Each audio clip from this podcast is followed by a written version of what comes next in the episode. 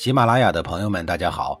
告诉大家一个好消息，除了音频以外，我最近开始以视频的方式为大家讲历史，内容也不再局限于中国古代史，而是涵盖人文、社会、西方历史等等，还包括对一些经典童话人物、历史人物进行全新解读。欢迎大家在微信视频号里搜索“志明侃历史”，同志的志，光明的明，调侃的侃，历史故事的历史，我在视频里等你。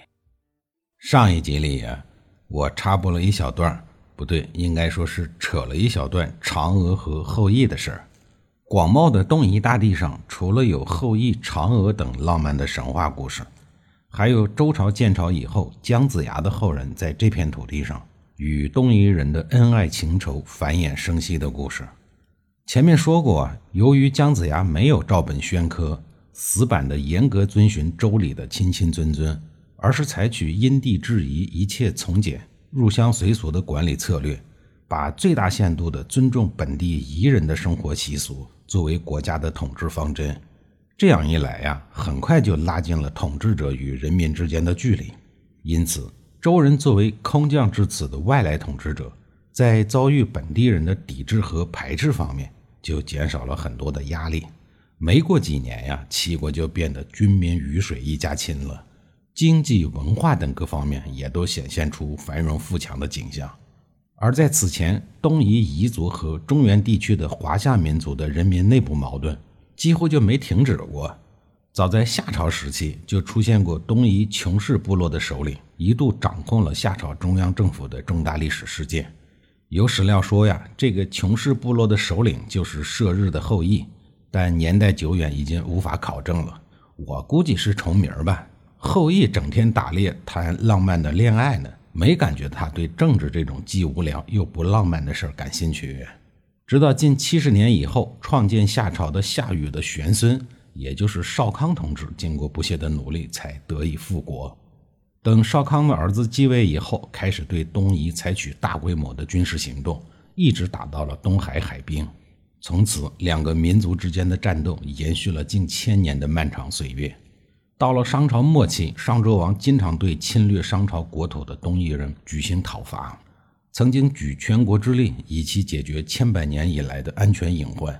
商朝与东夷之战呀，是一场漫长的、损失极大的激战，经过数十年的殊死决斗，最后才决出了输赢。但此时，商王朝全部的英华已丧失殆尽，虽然是胜利者，也获得了不少的俘虏，缴获了不少的财宝。但帝国已然成了空架子。商朝临近灭亡前，大军还在征伐东夷，最后被西边的周武王瞅准了机会，趁虚东进，推翻了商朝的中央政府。为了彻底解决殷商遗留的东夷问题，周朝建立以后，在戡乱战争的第三年，周公亲征东夷，并且将西周的两个最重要的封国，也就是鲁国和齐国，分封到了东夷的国土上。这两个国家也是作为彻底征服东夷大地的军事基地。通过这样的安排呀，就可以判断得出，东夷大地的统治困难系数是非常高的，以至于需要周朝除天子之外的最具显赫权威的人来亲自肩负周朝国土平安的重大历史使命。齐国成功的发展之路被广为人知以后，一时间邻近的诸侯国们纷纷来人来访，争相学习借鉴齐国的治国经验。作为模范和标杆诸侯国，齐国很快引起了周朝最高统治者，也就是周天子的关注。周天子除了对齐国进行书面表彰以外，还整理了一批珍贵的宝物，馈送给齐国的齐丁公。这可是周朝开朝以来第一次由上向下馈赠珍宝，而在此前都是诸侯国向周天子朝贡珍奇异物的。这般至高的荣耀，自然要载入齐国的历史。周王朝刚刚成立的时候，王室还是很有威严的。